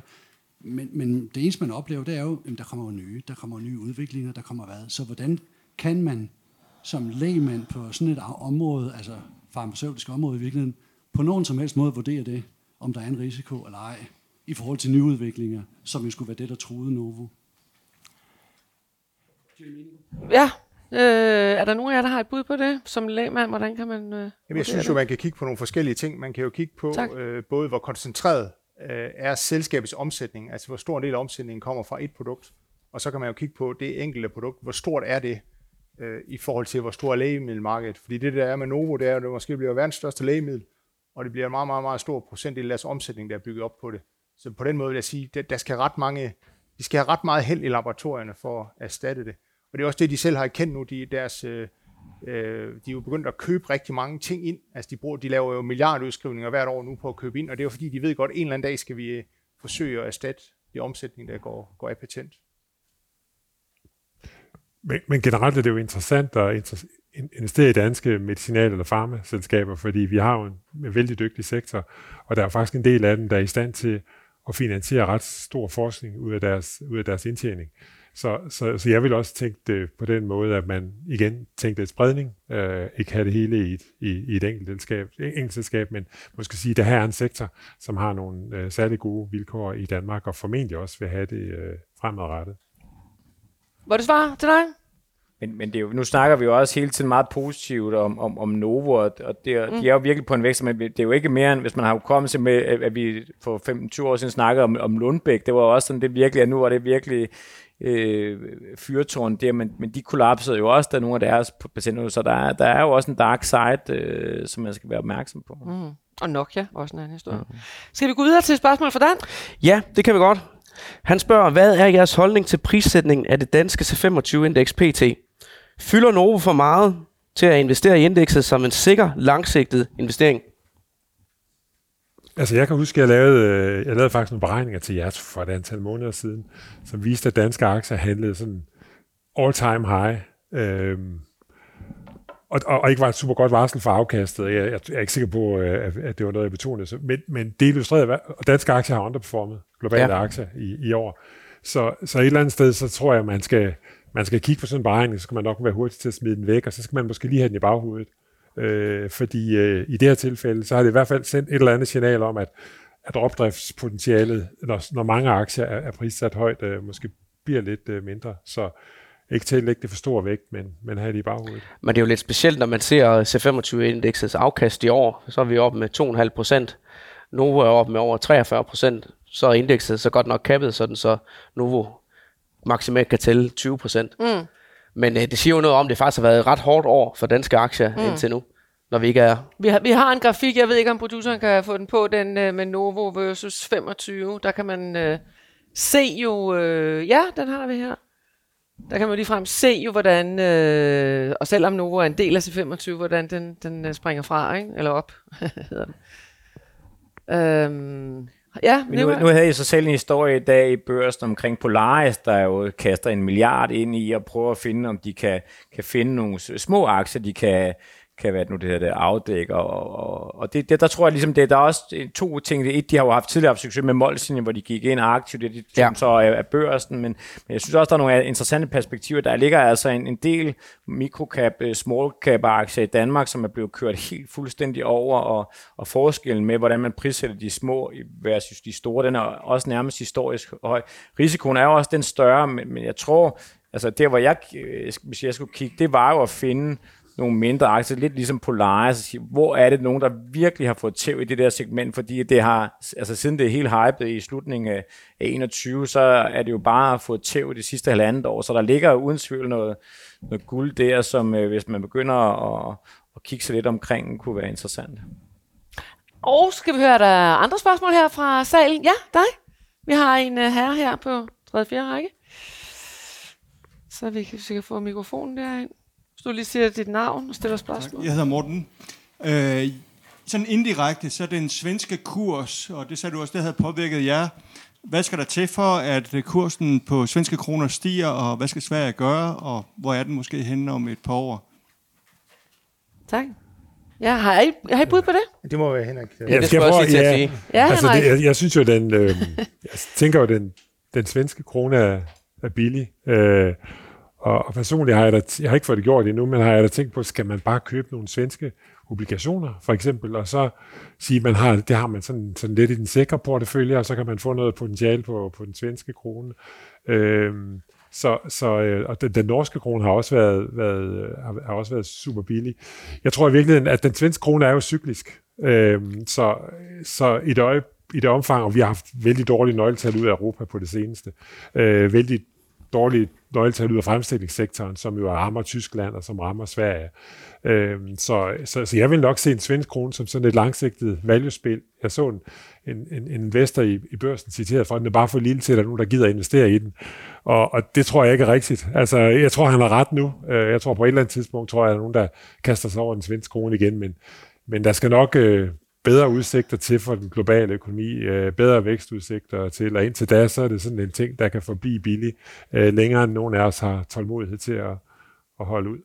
Men, men nu for eksempel, øh, du var jo inde på før, at det, det er svært i, i Sverige i øjeblikket. Altså markedet er, er, er svært, og svenskerne er måske mere presset. Ja, der er jo to dele fra mit perspektiv, der spiller ind. Det er jo et, at det, den måde, at vi er på en måde heldige i Danmark. Vi har hele den her realkreditfinansiering, som giver en eller anden form for øh, stabilt øh, øh, omkostning. Når du har en, et hus, hvor man jo i, i Sverige fuldstændig er, er præget af, at det er korte renter, der bestemmer, hvad man skal betale i, i en månedlig leje til sit hus. Ikke? Så, så det, det spiller klart ind lige nu, og så har vi jo også bare i Danmark en virkelig stærk nationalbank øh, og politisk ting, hvor, hvor man jo virkelig udnytter nu i, i, i Sverige, at, at man, man, er, man, man, man spiller jo det her svagt game. Ikke? Så, så vi... Øh, Ja, ja, ja, altså, i, free, i free trail, der spekulerer vi ikke i, at, at, øh, at, at den svenske krone pludselig skulle stige igen. Det vil selvfølgelig være positivt for os, men vi, vi, vi tænker, at det her det er, det, det, det er the new normal det mm. næste år. Altså, det, det, det er sådan, det vi agerer, det, det, det, vi mm. agerer i. Og det, og, øh. Var det svar øh, til dig? Mm. Lad os høre, Simon, om der er kommet flere ind øh, på vores mailadresse, som er investorsnabelag.borsen.dk. Det er der i hvert fald. Og øh, vi har et her fra Kasper. I snakker meget om Ørsted, og man måske bør undgå den. Jeg vil gerne investere bæredygtigt, men også have afkast fra min investering. Er der andre aktiesektorer end vindenergi, hvor man kan skubbe på omstilling til grøn energi, samtidig med, der er pæne afkastudsigter? Super godt spørgsmål. Åh, oh, det skal jeg lige tænke over, Simon. Du må ikke kigge på mig. altså, jeg, jeg tænker i virkeligheden, at man skal... Det her det er måske et meget godt eksempel på, at det at investere bæredygtigt ikke nødvendigvis er det samme som at købe øh, cleantech, fordi øh, cleantech er jo nok mere følsomt. Øh, så, så jeg vil jo nok i virkeligheden kigge mod, mere bredt mod, mod bæredygtige fonde. Øh, og, og øh, en del bære, de bæredygtige fonde, der har klaret sig bedst i år, det er jo så i virkeligheden dem, der har investeret i, det, i det tech-orienterede. Øh, og man kan så diskutere, hvor, hvor bæredygtigt det er. Men, men jeg tror i virkeligheden, at man skal sørge for at have en bred definition af, af det bæredygtige. I mm. hvert fald, hvis det er ens pensionsmidler, det, man taler om, og, og, og det er ens, kan man sige, pensionstilværelse, man sikrer sig, så, så skal man sørge for, at der er, der er mere spredning, øh, end, mm. end Vestas og Ørsted kan, kan mm. tilbyde. Men bæredygtighed gennemsyrer mange forretninger eller ja. virksomheder i dag. Altså det, det gør det jo også i, altså vi aflægger, og vi har IKEA som en af vores største partnere, altså vi skal jo dokumentere alt. Vi er jo helt nede på at sige, hvor meget altså CO2 øh, i produktion, og altså, det er også derfor, at vi blandt andet investerer så meget i cyklerne, for at sige, at vi får en grøn profil. Så jeg tror, altså et, hvis man kan investere bare i energi, men, men, men, men, men hele vores forretning er også drevet af deleøkonomi og bære, bæredygtighed, så det, det, er jo, det, er jo, det, er jo, det er jo gennemsyret i mange forretninger i dag, at man tænker, hvordan kan vi øh, bidrage til, til, til, en, til en sund omstilling. Ja, så mange virksomheder har det jo som en ja, del af, præcis, af, af ja, deres uh, DNA. Ja, og, og vores fond, Sustainable World, er, tager jo også afsæt i det, men også en bredere definition. Den har leveret omkring 12 procent i afkast i år, hvor globale aktier har leveret godt 14. Så lidt under, øh, lidt under øh, kan vi sige, det globale benchmark. Men det viser altså, at man kan godt investere med en bæredygtig øh, vinkel, og så stadigvæk øh, skabe positiv øh, afkast. Altså, jeg synes også, der er muligheder der øh, i det bæredygtige. Altså, vi havde en aktie i porteføljen, vi solgte sidste år, der hedder Solar Edge, som handler i USA, som øh, lave sådan nogle systemer til solceller, og det faldet 50 procent øh, øh, i år. Så det er jo sådan en, hvor vi så sidder og overvejer, men okay, måske skulle, hvis man skulle tage den ind på porteføljen igen, så er det jo på det her kurs hvor det kunne være interessant. Og jeg synes også, altså jeg synes ikke, man, er det også nødvendigvis en dårlig investering. Jeg siger bare, de har ikke en forretningsmodel, der passer til vores investeringsfilosofi. Men jeg tror sådan set, øh, mit value-gen og mit kontrære gør egentlig, jeg synes egentlig, hvis man vil kigge på grønne og green tech og clean tech og alt det der, hvad det hedder, jamen så er det jo nu, man skal kigge på det, efter det har fået nogle klø, mm. og efter folk er ved at give lidt op på mm. temaet. Og så er det måske nu. Mm. Ja, og hele kærligheden bliver kastet til kunstig intelligens i øjeblikket, og, og den slags aktier. Og det ved vi jo bare, det er jo nogle af de der cykler, der kører på aktiemarkedet, yes. og som skifter over tid. Det var jo præcis det, vi så i uh, perioden der 2020-21, hvor, uh, op til 21, hvor de grønne aktier jo bare hamrede opad. Der var den her aktiefond, uh, Global Clean Energy og iShares, som havde de sådan 20 største aktier inden for vedvarende energi, som jo steg noget med 140 procent øh, på et år, og så klaskede den ellers sammen året efter. Og det var jo sådan, at man godt kunne frygte, der kunne ske med, med kunstig intelligens nu. Så et, Skal vi lige høre i salen? Jamen, jeg, ja, har, jamen, jeg har et spørgsmål, der ligger næsten i naturlig forlængelse af det her. Det er Jens, der spørger, Nå, hvis Ørsted ikke du hvad så med Vestas? Ja. Og den ved jeg, øh, Johannes, den kan du heller ikke lide. Nej, vi, så. jeg kommer til at kritisere alt for mange selskaber podcast her. Øh, hvad hedder det? Vestas er vi faktisk øh, lige på grænsen til at sige, nu gider vi ikke at følge med i det længere, fordi okay. resultaterne er simpelthen så svigtende, at vi synes, øh, kvaliteten af selskabet og de ting, de rapporterer, ligger simpelthen for lavt. Ja. Er det noget, I andre har? Altså, jeg, jeg vil sige, det er en, det er en klassisk, det, det er jo den klassiske cykliske aktie. I gamle dage, der var det BAO og FLS, der havde den rolle på, øh, på det danske aktiemarked. Nu er det vel Vestas. Så der er perioder, hvor man skal have den, og så er der perioder, hvor man ikke skal have den, og hvordan man så finder ud af det, det, det kan jo øh, ikke nødvendigvis det, det er præ- i verden. Det er præcis sådan en aktie der, som øh, når at, at forretningen den sådan lige er ved at komme oven vandet, så kommer der et eller andet nyt igen, der får, øh, får indtjening til at klaske sammen, ikke? Mm. Mm. Lad os høre her i salen. Hej, er der spørgsmål? Ja, øver, ja, og der også, ja.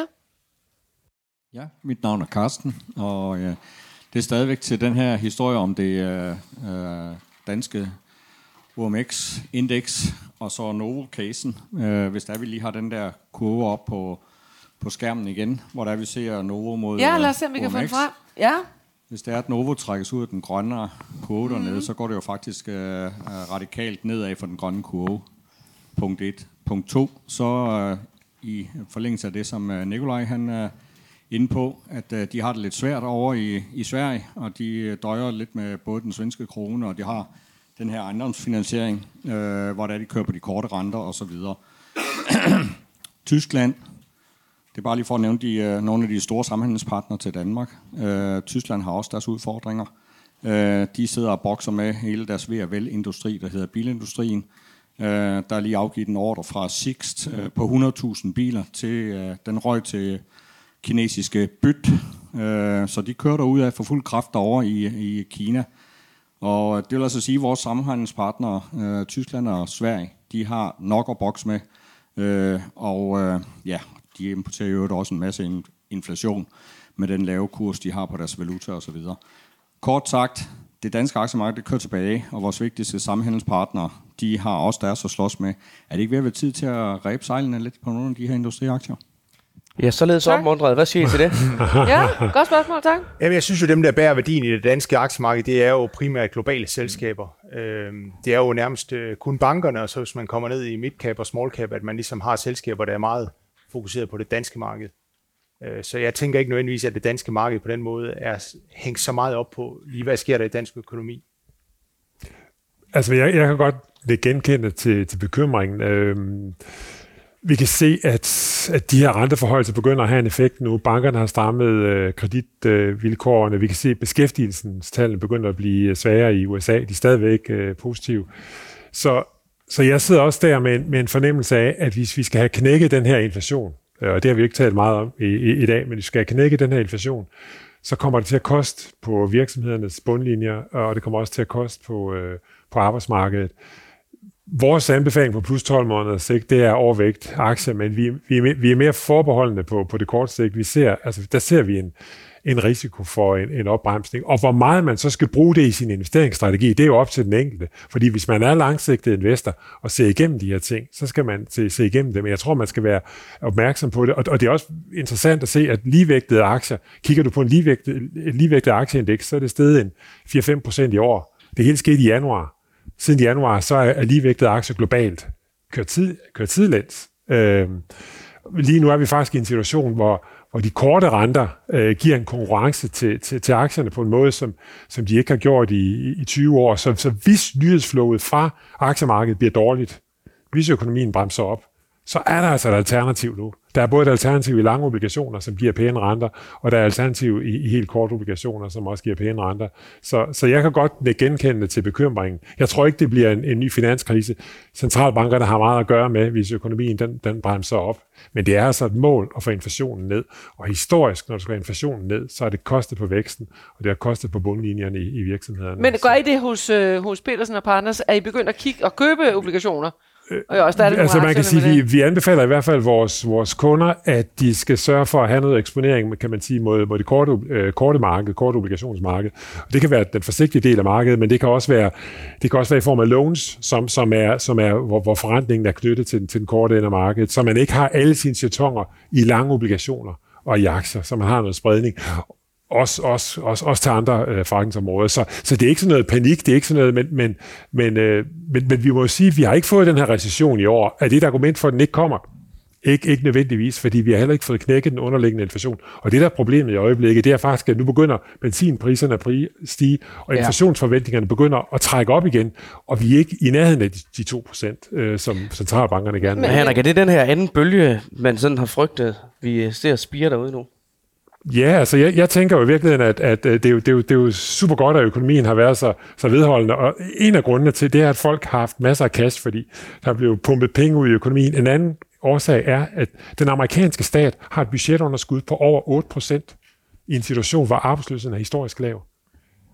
Det er jo ikke fornuftig økonomisk politik, og indtil videre så har de finansieret det ved at udstede korte obligationer, og folk har trukket på deres midler i centralbanken. Så, så vi har ikke været i den situation, hvor alle de her obligationer, som skal finansiere det overskud, er blevet, er blevet prissat og blevet handlet i økonomien.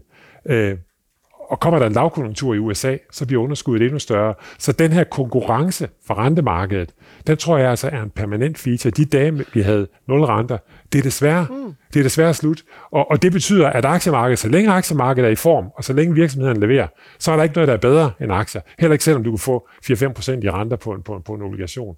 Men, men der er altså et alternativ den dag, og det, det tror jeg, man skal være bevidst om som, som, øh, som, som investor. Men, Ja, og men- indtjeningsfremgangen i de amerikanske selskaber er nu lavere end, end de renter, man kan få, ikke? Mm. Jo, jo, altså hvis man, hvis man sammenholder for eksempel dividendeudbetalinger eller overskud i amerikanske virksomheder i forhold til kursen med, med de korte renter, så, så skal vi 20 år tilbage, så skal vi tilbage til perioden omkring år 2000, de, de årene omkring år 2000, for at finde en situation, hvor, hvor korte renter udgår en lige så hård øh, konkurrent. Uden sammenligning i øvrigt, øh, fordi men, men, øh, men, men det, så, så, så jeg forstår godt din, øh, forstår godt din, din, din bekymring. Øh, at, at der er sådan noget unfinished business derude. Og, og for mig at se, så, så det her fokus på en amerikanske budgetunderskud på, på 9% i en situation, hvor de har bravende højkonjunktur, det er unaturligt. Og det er en af grundene til, at USA ikke, ikke er gået i recession. Det er, at den offentlige sektor har pumpet penge ud i økonomien i projekter, som, som, som dem Ørsted blandt andet har, har gang i, og som de tager på penge på nu. Vi har et spørgsmål der øh, oppe også. Ja, kan du sende mikrofonen ind?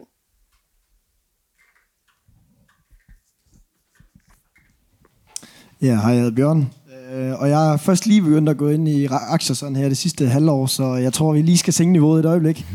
øhm, jeg har tænkt på, når jeg, jeg bruger Simple Wall Street øh, som min øh, source of information, øh, og jeg kom til at tænke på, hvad er det for nogle, hvad er de væsentligste kasser, I er nødt til at have tjekket af, øh, når I analyserer en aktie og skal købe den?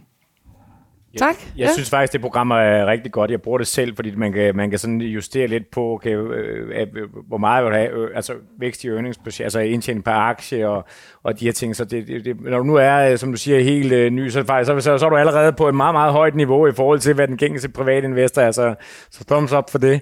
Øh, men, men ja, jeg kigger jo meget på, øh, leverer man... Øh, stigende indtjening i, i selskabet, kan man, kan man vækste. Det er nu engang det, der bærer den langsigtede øh, kursudvikling i selskaber.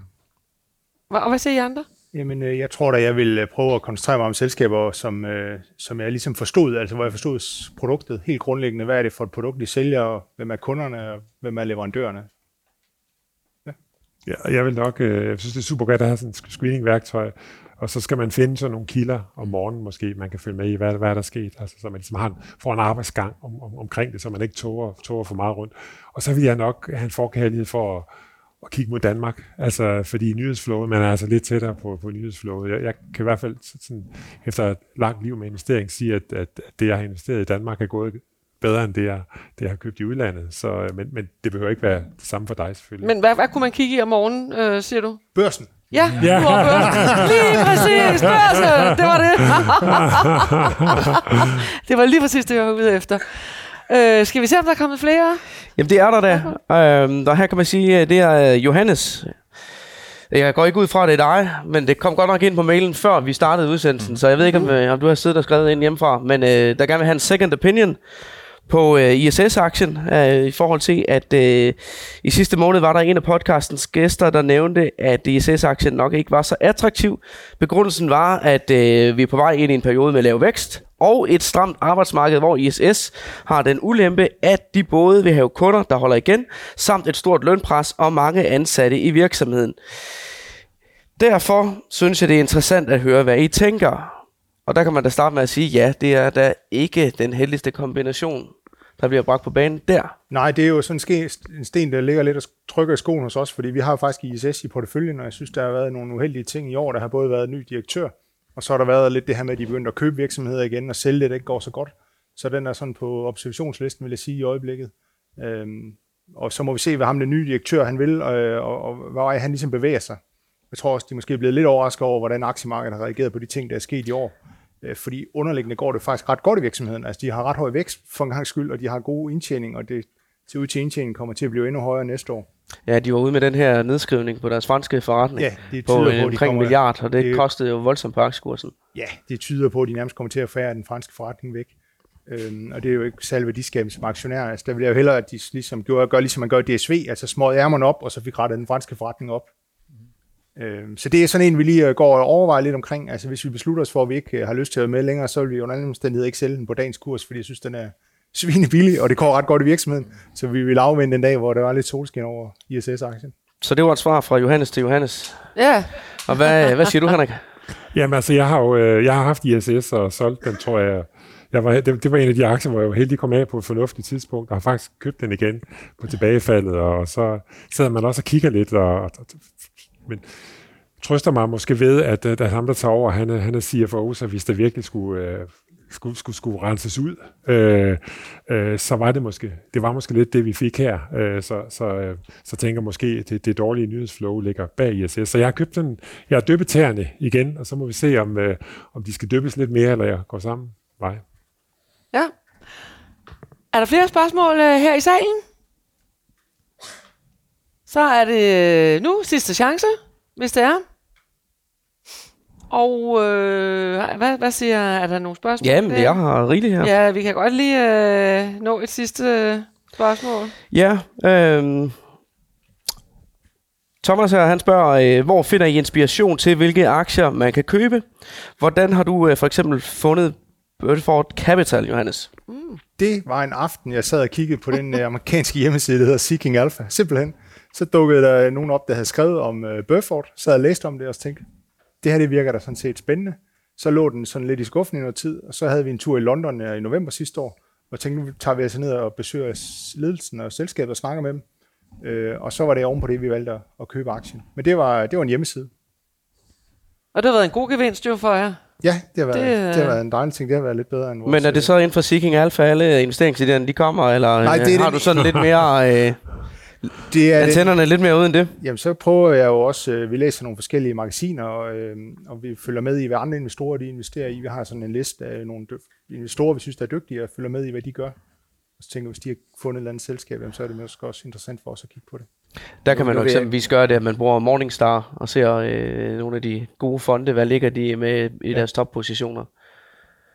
Ja, hvad siger du, Jo, men det er jo sådan en no-go i forhold til de professionelle. Jeg øh, har jo været øh, drevet af øh, sådan nogle investor community siden øh, 1997, så jeg har jo gennem årene hentet meget inspiration i, i de her øh, communities, der, der eksisterer. Det var også den måde, man ja, man kan sige, sådan nogle som Tesla, sådan nogle, der, der er jo de professionelle, de har jo ikke set uh, Tesla-aktier på noget tidspunkt de sidste øh, uh, 10 år, så der kan man sige, der har de private jo været på forkant, jamen den er så for dyr og for billig, men, men jeg synes også, det er meget interessant at kigge nogle gange i de her uh, investorforum. Nu startede jeg selv lidt for en fem år siden, og i dag er der 60.000 i det forum der, så, så ja, man skal passe på, at man ikke bare hopper med på et eller andet, men nogle gange, så kan man godt få noget inspiration, og så kan man så selv dykke ned i det og, og finde ud af, hvad er det interessant eller ej. Man skal ikke bare hoppe på det på det, på det første og det bedste, men det skal man heller ikke, når de, når de, når de professionelle øh, analytikere siger noget. Det, det har vi jo mm. et godt eksempel på med Ørsted, så det er... Det, det er sådan. Ja.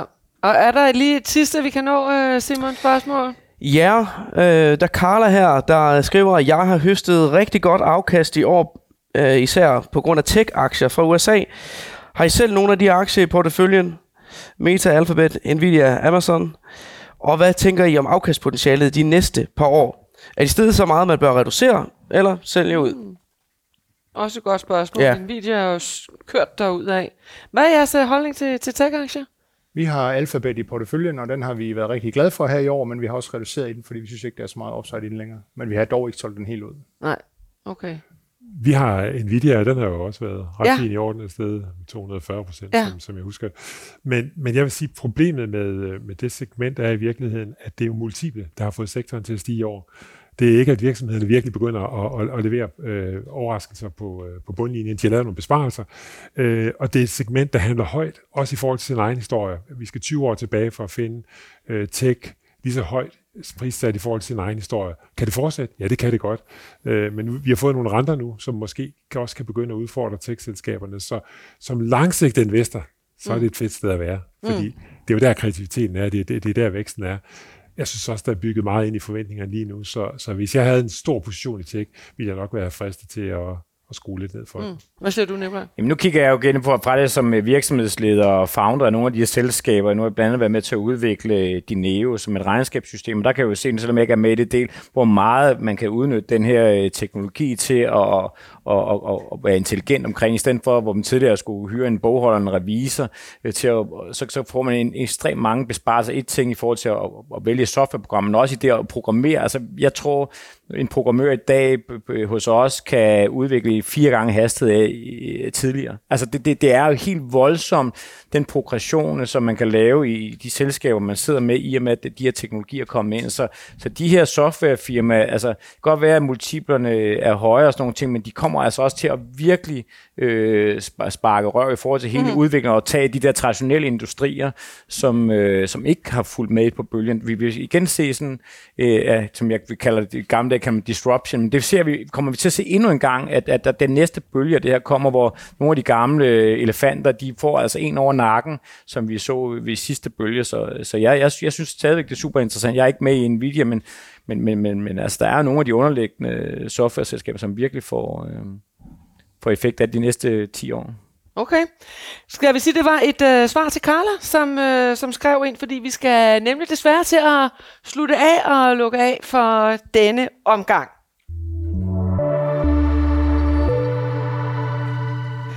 Vi skal til at slutte vores liveudsendelse og optagelsen af podcasten for denne gang. I panelet i dag, direktør i Freetrailer, Nikolaj Frisch, Frisch Ja. porteføljeforvalter Johannes Møller og øh, chefstrateg Henrik Henriksen, investorredaktør Simon Kirketab. Tak til øh, Peter Emil Witt og drengene fra Livehouse, som, øh, som var med os i dag og stod for teknikken. Tak fordi du lyttede med. Tak fordi I så med. Mit navn er Tina Rising.